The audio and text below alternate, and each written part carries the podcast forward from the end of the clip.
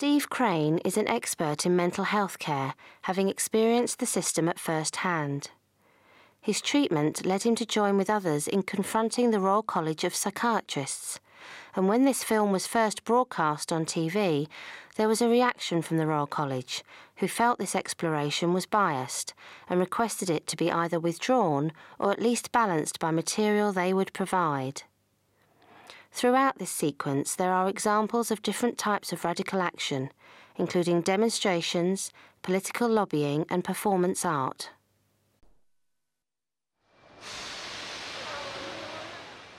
I first encountered the mental health system when I was 18. It was a really a uh, traumatic experience. I remember being held down and being forcibly injected.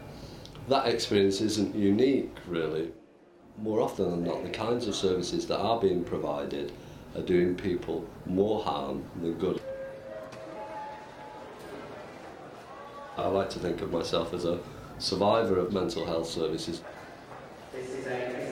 I think people with mental health problems have been quiet for too long, really, considering the past 40 years of, of treatment, insulin shock therapy, carbon monoxide inhalation therapy, pig brain cell injection therapy, wrapping patients in cold damp sheets to induce fever, all have been sanctioned by psychiatric practice, sanctioned by medical science, sanctioned by the medical model as being safe and effective.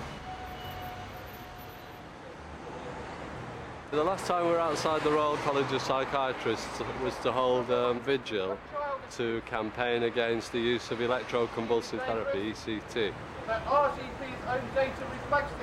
We delivered a letter of protest calling for a total suspension of electroconvulsive therapy shock treatment until such times as independent research has been carried out to ascertain its safety and effectiveness. Are you listening to us? I suspect not. The Royal College of Psychiatrists, is the main governing body of psychiatry in the UK, is, in a, in a sense, the main propagators, the main perpetuators of that medical model within psychiatry. And the problems with the medical model is that it locates the issue within an individual. You know, you've got a neurochemical or a biological problem, and the, that problem's firmly located within you. The user and survivor perspective has borrowed a different model from the disability movement. It's called the social model of disability. It's not so much my uh, uh, emotional distress that's the issue, it's how society responds to and deals with my emotional distress that's the bigger issue, as far as we're concerned. In 1620 was a petition was presented to the House of Lords by the poor, distracted people in the House of Bedlam, which seems to indicate that as long as there have been psychiatric institutions, there's been resistance by the people forced to endure treatment within them. Lobbying and direct action both have their place in the, in the wider scheme of things. Direct action can produce immediate uh, results, whereas lobbying is a much more drawn out, uh, painful uh, political process. We're very concerned uh, in particular about the review of the Mental Health Act. Mm-hmm. We're on the periphery. We're not really a voice, but in fact, there is a mandate there. We have a voice. We are uh, a large number of people. We, you know, we are a body of evidence that ECT can cause damage. It's got a severe psychological effects upon people. It has severe psychological effects upon people. It affects their health, it affects the way that they interact with family and friends. So the person who's having ECT may well suffer uh, on all counts, really. I had a call from a family that were very concerned that their 86 year old mother was going to have to have ECT. Mm. The whole family said no. The mother said no. They went ahead and did it. She's now in a coma and she's dying. The thing that's really worrying us is the fact that it's not being listened to by the Royal College of Psychiatry in particular, who still maintain it's safe and effective. It's not being listened to by the government. These are people who've been on the receiving ends of particular forms of coercive or invasive treatments. I don't know if it's still going to be a possibility to do it politically.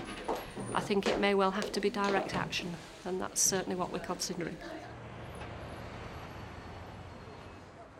One of the best ways to challenge that whole problem of stigma is for those people who use mental health services, who experience emotional distress, to come out in a public way and say, yes, I am a user of mental health services, but I still have a full right to the full citizenship of the society.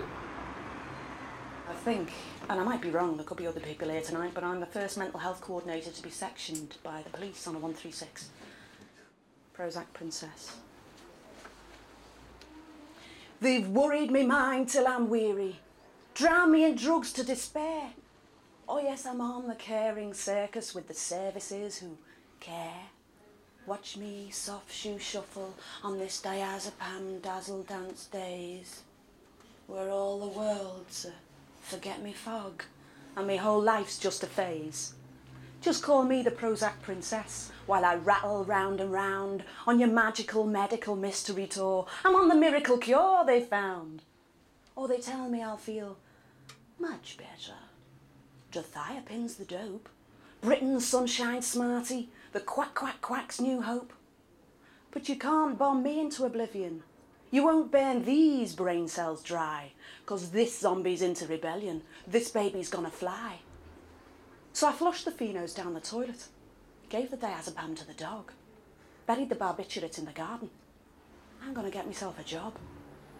I think I'll be a chemist.